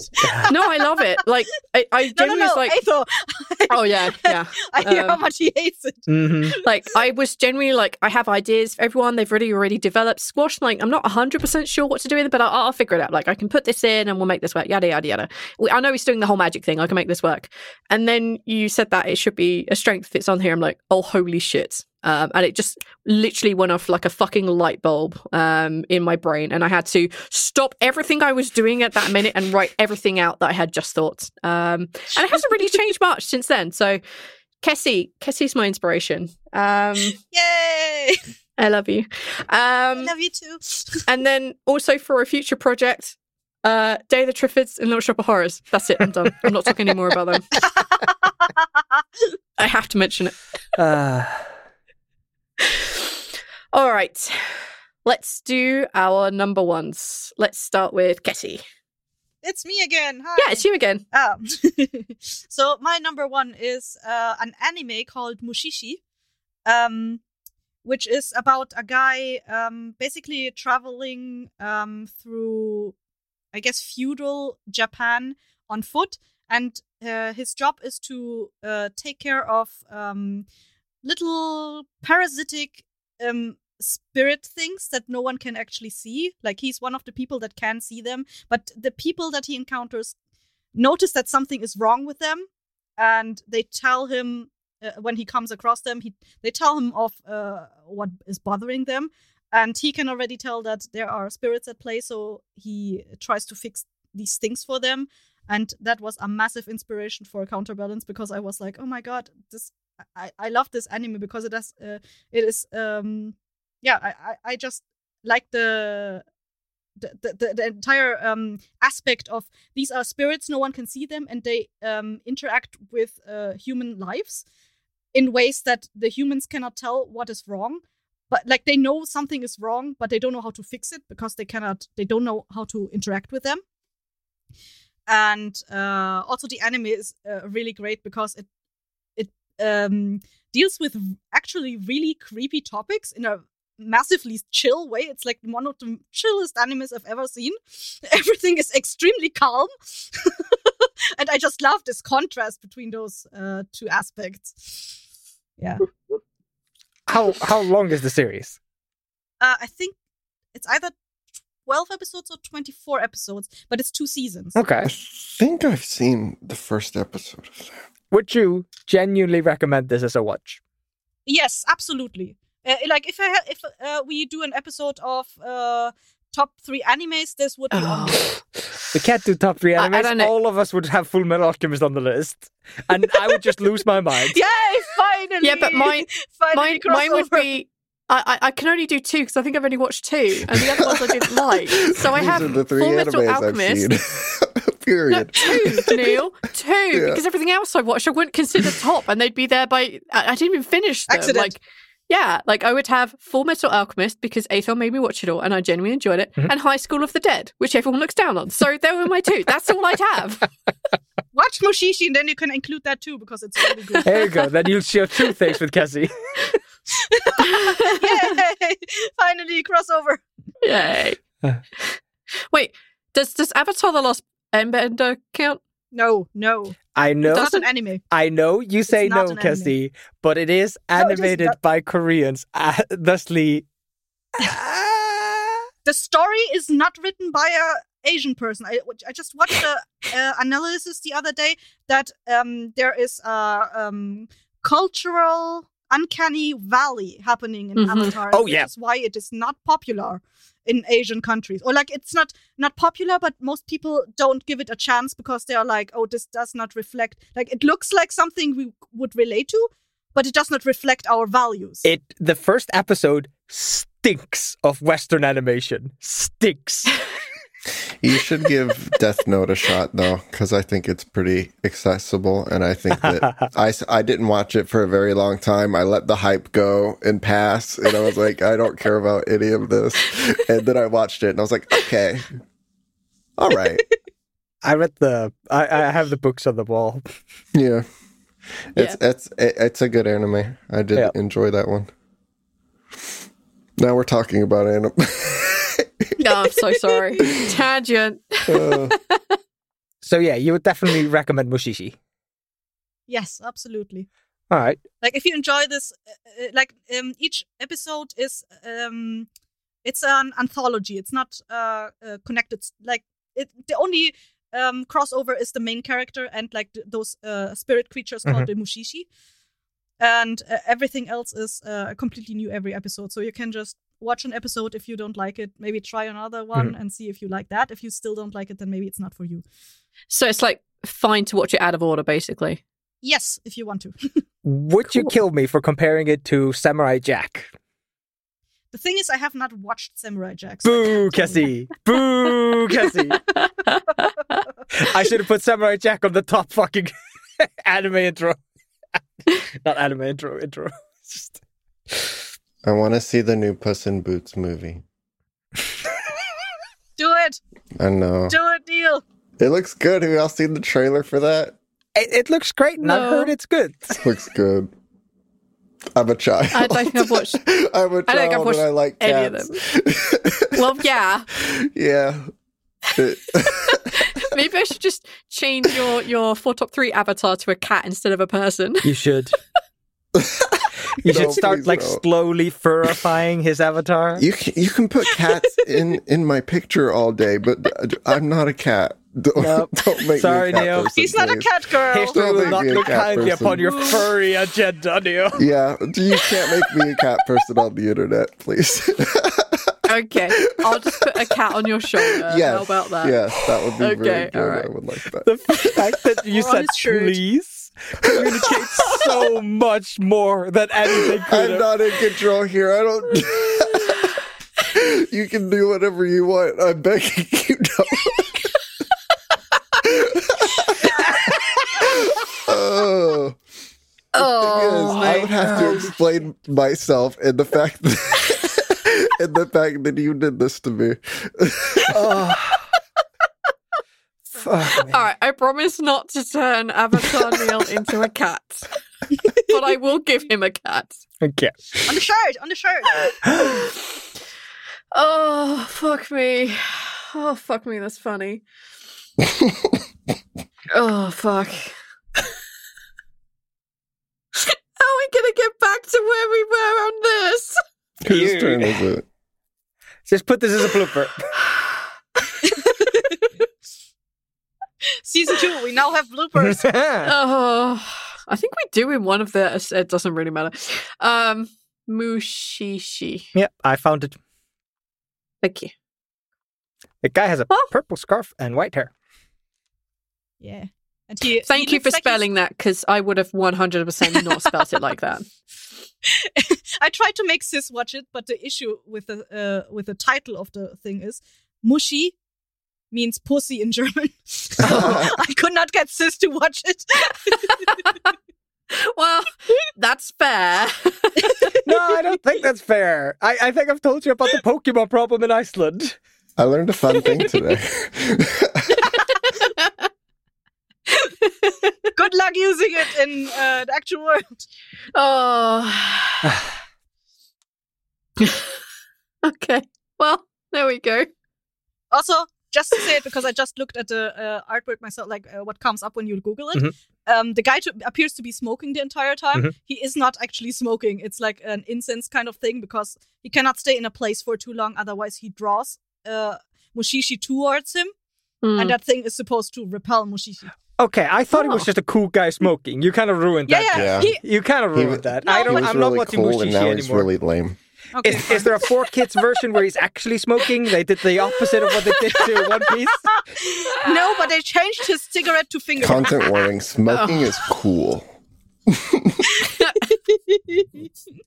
oh, wow. Do I have to do Uh. a legal disclaimer now? That- I lied. This podcast does not endorse That's my- cigarettes. that was it. I lied. It was a joke. I'll, I'll, re- I'll, I'll record a proper disclaimer. I'll, I'll insert it just here. Uh, all right. Thank you for that, Kessie. We shall add that to our to watch list yes, we will. for sure. Yes, we will. All right, Athel, what have you got? Oh, I've got a, down, a hell of a downer for you guys. Okay, Aw. normally that's my job at the end, Nah. is to just give something that's going to tank the mood, but No, you can take it away. No. Uh, so my top inspiration is, of course, squash. And um, just upfront content warning: I'm going to be talking about fictional child abuse. Um, I don't think there's a better way to phrase it than that. So um, I created squash when I was in a bit of a slump and had been in a bit of a slump for a couple of years in my life, and I'd been enjoying a lot of like kind of dark and depressing content. And top of that would have to be a weird RPG Maker video uh, video game series called Hello Charlotte, if I remember correctly. Let me just go grab the name. Uh, now I don't play RPG Maker games. They don't make me happy. They don't entertain me. But I watched a fantastic Let's Play by a YouTuber called Manly Badass Hero, and you will find the link to his video series in the doobly doo. Uh, I don't recommend watching it. It is very upsetting. It's not super entertaining, and only the first really like two or three episodes really ever pertain to squash in any way. But um, when I created squash, I wanted to create a character that had gone through so much bullshit that once you understand, like, I wanted to start him at a bad spot. And I wanted you to not really root for him. But once you understood the amount of bullshit he's gone through, you would not forgive him for what he's doing right now, but you would understand how he came to that end. Like you, you were not supposed to just go out and out like, oh yeah, no, squash. Like I forgive you for everything. No, you were just supposed to go like, yeah, that's kind of inevitable, isn't it? Like that. That was just you were dealt a raw hand. Nobody would have made much better of that. Uh, so what's the show? Uh, this uh, this game called Hello Charlotte, and in it, it kind of pushes to the forefront the unbridled positivity of children, even in the face of the most upsettingly terrible situations. And that's a lot of what I was bringing for, to Squash in the before the beginning episode for him. And on top of that, I had also watched a series called Made in Abyss, which are also uh, about the unbridled positivity of children in face of just unbearable bleakness. And that was just something that was in my head at that moment. So I created Squash from a very, very weirdly dark and depressing place. And I just wanted to create that character, that character that was used to have that positivity and it had kind of been stolen from him and morphed into something kind of ugly. And yeah, so I don't recommend checking out anything in the description for my my my top pick, but that's where it is. If you are in a five year slump and in a weirdly dark place, go ahead, check it out. It's gonna just make you more miserable. But hey, it brought a lot of happiness to my life uh, by the end of it because I've managed to transform it through squash into something that inspires me to keep creating because I'm very just exceptionally happy with what has happened with squash. And yeah. He has certainly been on a journey. Um, but actually, like when we were first creating Squash, you were talking about this very idea of having someone you come across is a complete you're not with them. You just think they're just an awful person, and then you learn about their past, and you can just draw the lines between ah, that's how we got here, and that very much decided how and when his backstory was going to be released into the main feed, because you if you listen to Squash's backstory first, you kind of understand where he's coming from and why he ended up a bit of a douchebag. Um, but you don't outright, as soon as you meet Squash, you just be like, yeah, it, it's fine. I understand. You don't have the visceral like, who the fuck is this clown?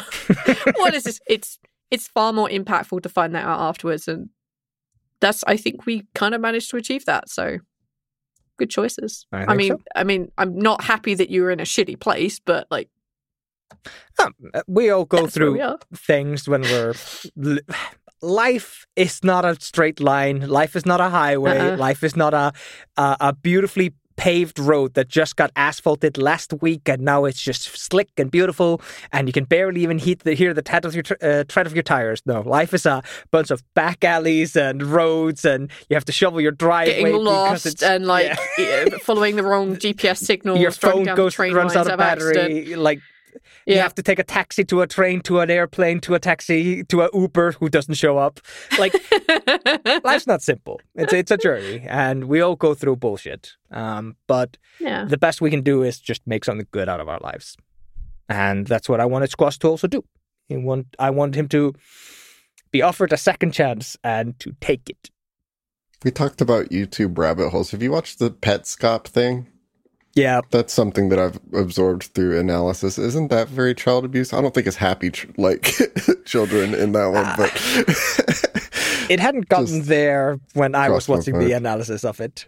But yeah, uh, a Yeah. lot of this like kind of uh, these, these kind of like horror like very dark cutesy- themed. y- yeah not cutesy but like yeah like these horror dark things they often uh, like five nights at freddy's has a lot of like kind of uh, like these dark Mhm. things to children kind of thing um highly recommend don't play the Five Nights at Freddy games. They don't have any of the story, but I highly recommend going and Mm-mm. finding like a 40 minute boil down of the story of Five Nights at Freddy's. It's so inventive and fantastic.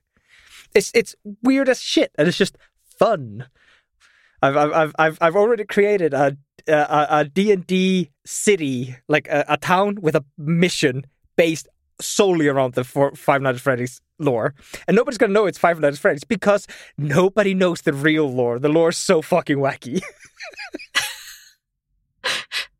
What do you mean you've created a D&D mission around this? You haven't Who's pla- playing this game, Aethel? you haven't played it. It's it's it's in the back of my brain. Okay, all right. I was like, wait a minute. I only know two D&D games. One, you still have the Patreon. And two, we're playing. Well, At home, not like on air. no. Uh, I I think I was definitely going to throw it in our home game. Oh, okay, great. Well, I I'm not. actually- sh- I remember when we first met in New Jersey, um, when we were doing the not an AMA, it, it might have been an AMA. When when Travis pulled us into the room and was like, "Hey, we're doing a live stream and we're gonna uh, answer questions live on stream." And um, I think someone asked what everyone's uh, favorite anime was. And you answered back then that it, uh, your yours at the time was uh, Made in Abyss. Yep. And I rem- I remember just like a few weeks later, Squash came onto the main um, main team. Yeah. like, yeah, yeah, I exactly know. I can time you. Hmm. This- yeah. Yeah, we we were trying. We were trying because because we we'd obviously played Dark Dice, the three of us before. Um, we we went to the White Vault house um as a, a nice little icebreaker. Um, and and after we after I'd played with Aethel, I'm like, okay, I need to invite him on to TLD because uh, we're looking for guest players. Fuck it, he's really good, and I know I can role play with him. So perfect person, I want him on board. And we were trying to make squash in the White Vault house, but every single time we managed to sit the fuck down. Travis like, we're doing something different. I'm like, but we're not. We're not rehearsing, are we? No, we're doing something else. I'm like, oh Jesus fucking Christ! Team building. Yay! I just want to make a nerdy D and D character, Travis. Fuck you.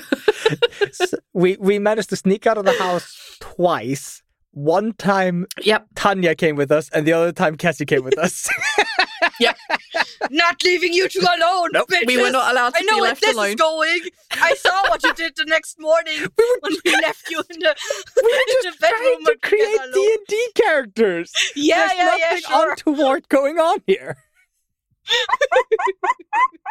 That's not what Cassie's talking about. I know what Cassie's talking about.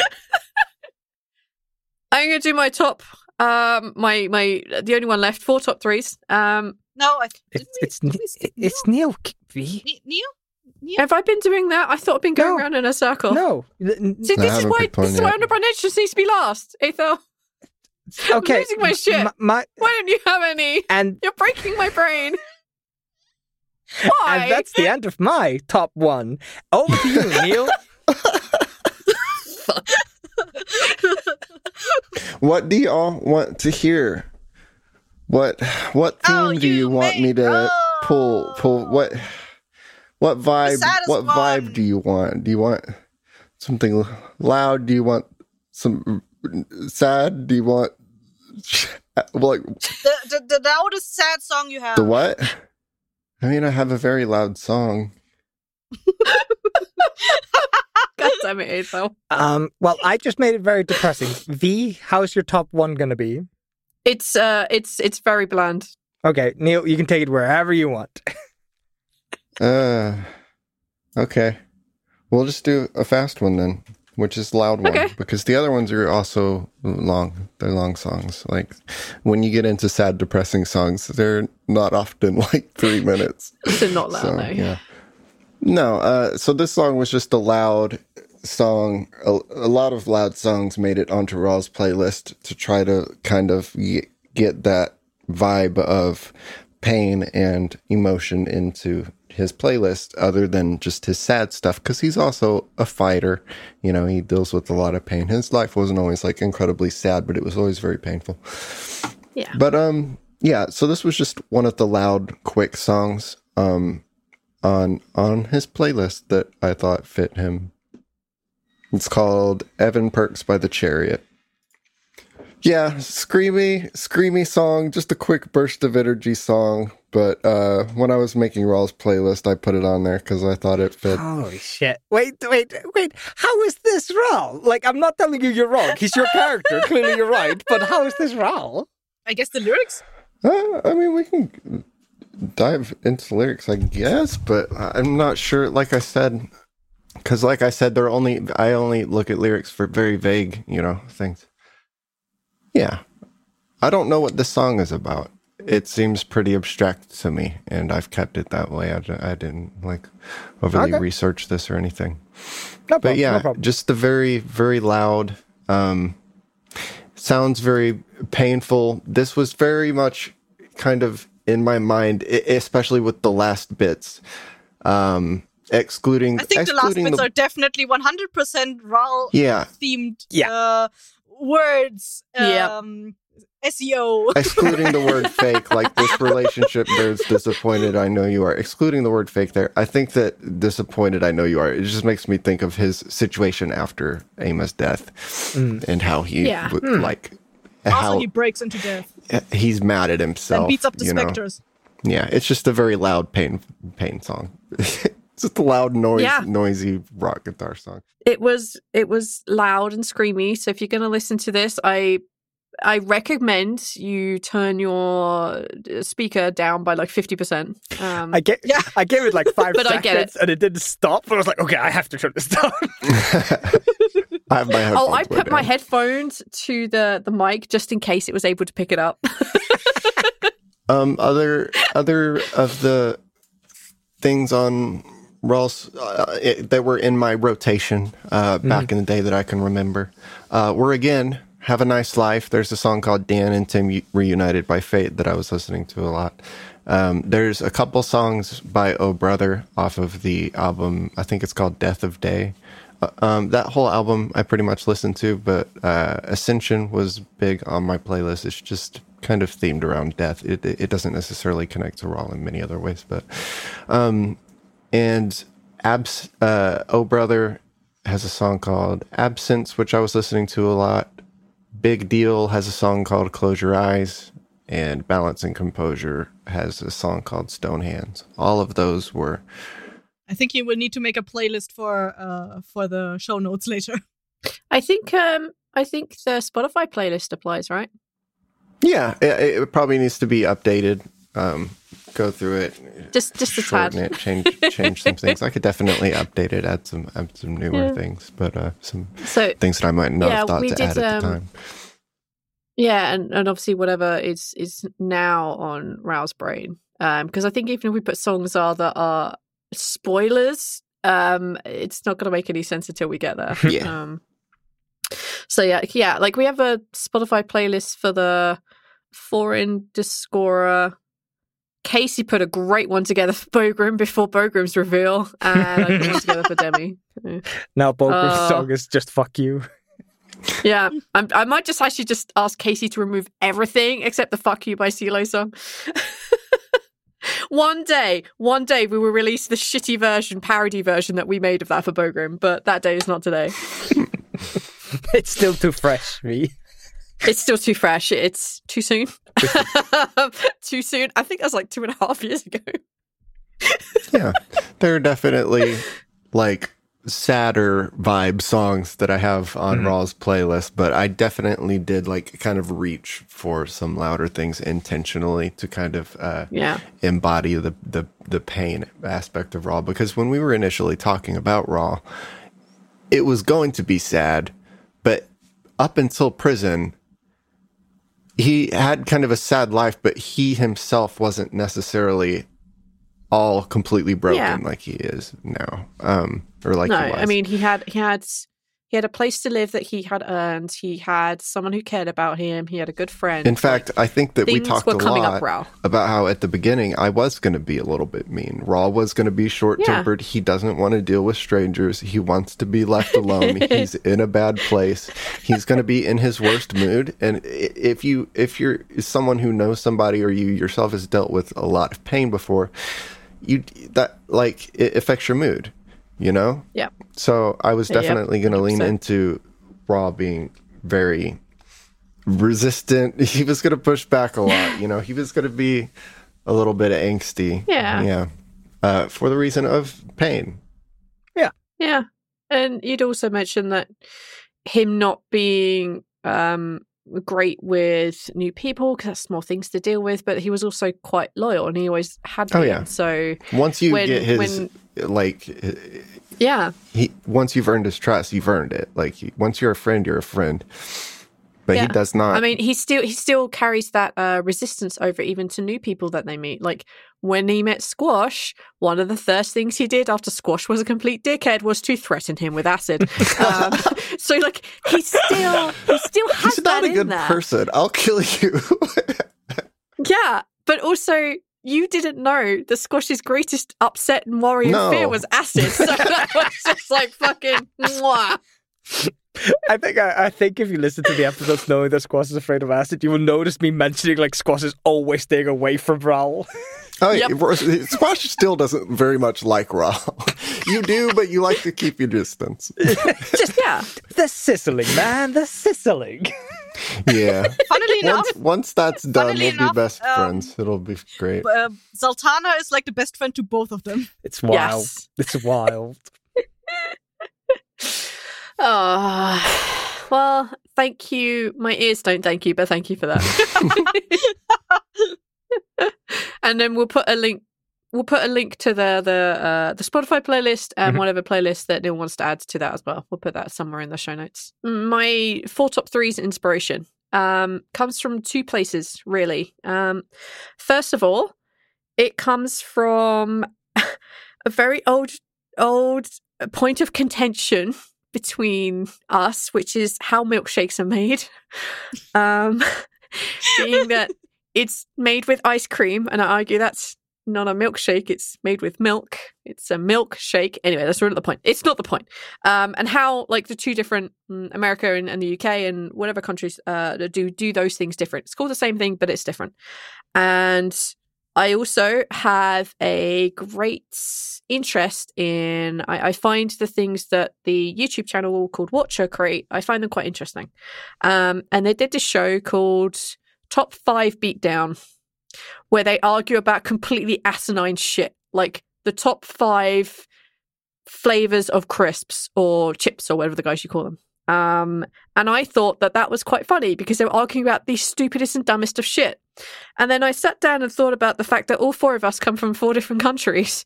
And when I say things like pants, it means something very different to everybody in this call.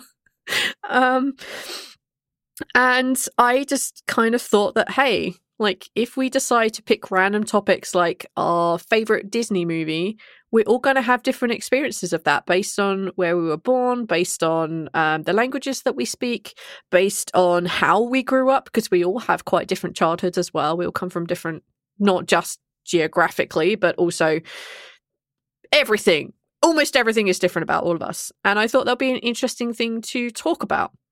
And also, I really like the people in this call, and I don't get to talk to you often enough because I I can't talk to people where I go, I'm going to pick up the phone and go, "Hi Neil, how are you doing?" I can't do that. Um, I need a Small reason, excuse sucks. to. Yeah, I stop. even text messages are hard. I am I'm forcing I am making myself do it because I want to stay in contact with certain people that I care about. Um and I wanted a good excuse to hang out with the people on this call and I thought if we can share the dumb shit that we talk about and share our experiences and the things that we never knew existed and I also like to think we're quite funny. Um so yeah, like watching them argue over the most asinine things. And then shortly the milkshake conversation came up in the TLD Discord. Um, shortly after I'd been um, watching that again, I thought this might be a great idea to combine the two. And there are four of us, and we all talk a lot, and I wanted to share experiences. It was not going to be five, Shout out and we weren't going to, be ice railing on each other. for for naming Hagen and Baskin and all of my characters. Oh my god, there's something else. Oh my god, there was something I named after an ice cream Tio. specifically because of you, Tio. Yep. Um. So yeah, uh, kind of ice cream is Tio? I, I think it. I want to say it's probably it's probably I don't know. It's probably in a European language for ice cream. I don't know.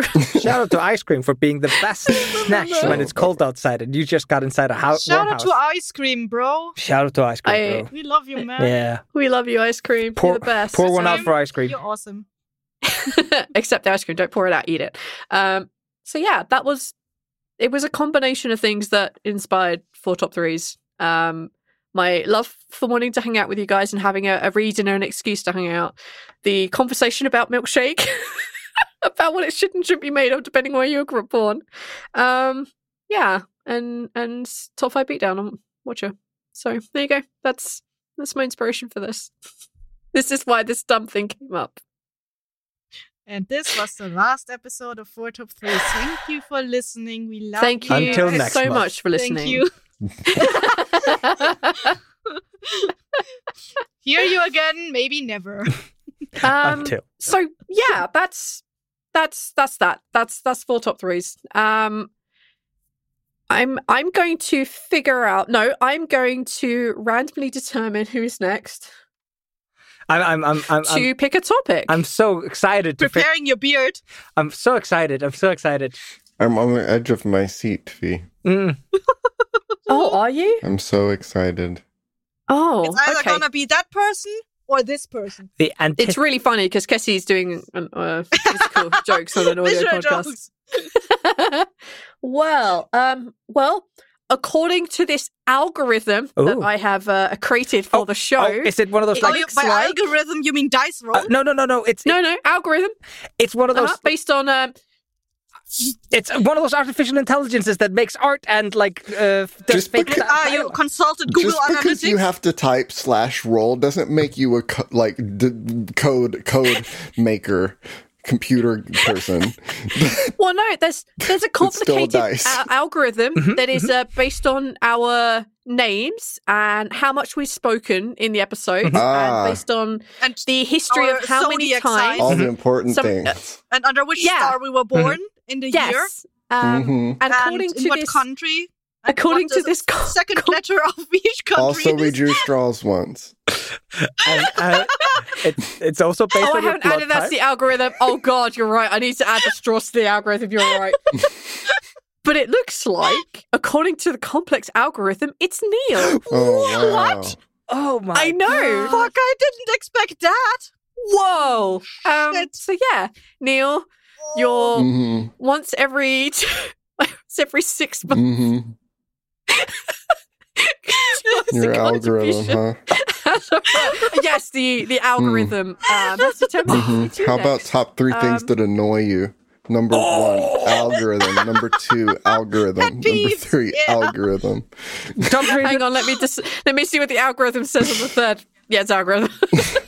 I don't know if that's gonna be it, but Oh, could be. we'll figure Could it be. out. We'll figure it out between episodes. Could be. Um. Anyway, thank you all so much for listening. Thank you, Kessie, for um suggesting this topic because this I found this interesting and I found this fun to talk about shit. I mean, for for two people that complained they had nothing, we've already Mhm. recorded two and a half episodes, um, Yeah. uh, hours. three Exactly. of them Yeah, are so- just telling you your shit for picking this topic. well, I'm telling you. this Listen, is a I already topic. knew that. I spent the last two hate hours wanking, so it's been fantastic. So Ah, yeah. let's Ah, end this episode the end, there on a came. end it on a climax. Am I doing am I doing this right? Yeah. Um anyway, thank you all so much for listening and we shall see you in a month. Bye. Okay, thanks. Bye. Bye. Okay, bye. Bye. Bye. Bye. Bye. Okay, I'm gonna hit stop.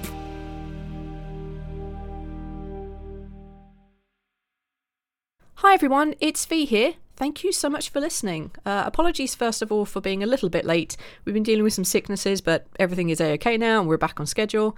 This was a lot of fun for me because I got to hear about where Counterbalance came from um, and how all that kind of originated. It's really fascinating, and I also love sharing about some of the strange reasons why TLD is the way that it is. Um, it would really help us out if you could leave us a review basically anywhere that you could leave a review, or tell someone down the road from where you live, hey, go listen to this podcast. It's awesome. If you think it's awesome, you know what I mean. I think that's uh, that's it for this month. Um, thank you so much for listening, and have a wonderful month. Bye. This has been a Blighthouse Studio production. Thank you for listening. Whoa, whoa, whoa, whoa, whoa. Hmm? Honorable mentions. I don't have any honorable mentions. Cassie already fucked me all the way to the fucking Sunday. I'm gonna end this as soon as I can. okay, well, before you get on to your number one, let's finish up the honorable mentions first.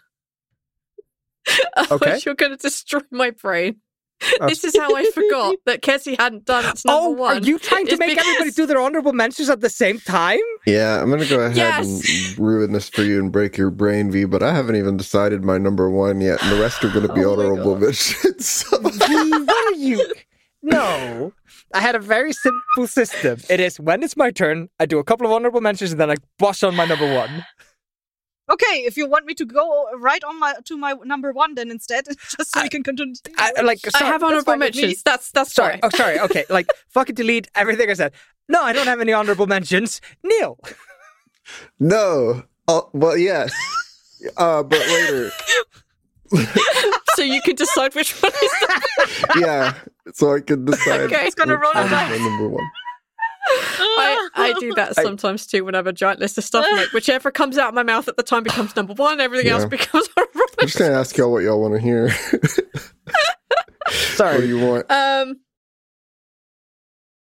Hey there, this is Justin Bartha. I made a funny new podcast, King of the Egg Cream. It has the greatest cast in the history of podcasts with actors like Lewis Black, I'm torn by my feelings for two women. Bobby Cannavale, You can eat it, or if someone hits you, you can put it on your cut. Melanie Lynskey, I wonder what these marvelous things are that look just like boiled chicken feet. Jason Ritter, I can break things and pick locks and kill people. Michael Stuhlbarg, The whole point is to inspire people that they should make themselves better. Ari Graynor, No, don't whet its appetite. What are you, an idiot? me, Justin Bartha, That's not just any egg cream, that's a Lemke's special. and all narrated by the hilarious Richard Kind. This is the story of Harry Dalowitz and how he rose from nothing to become New York's King of the Egg Cream. So if you like funny true stories, come listen to King of the Egg Cream, available wherever you get your podcasts.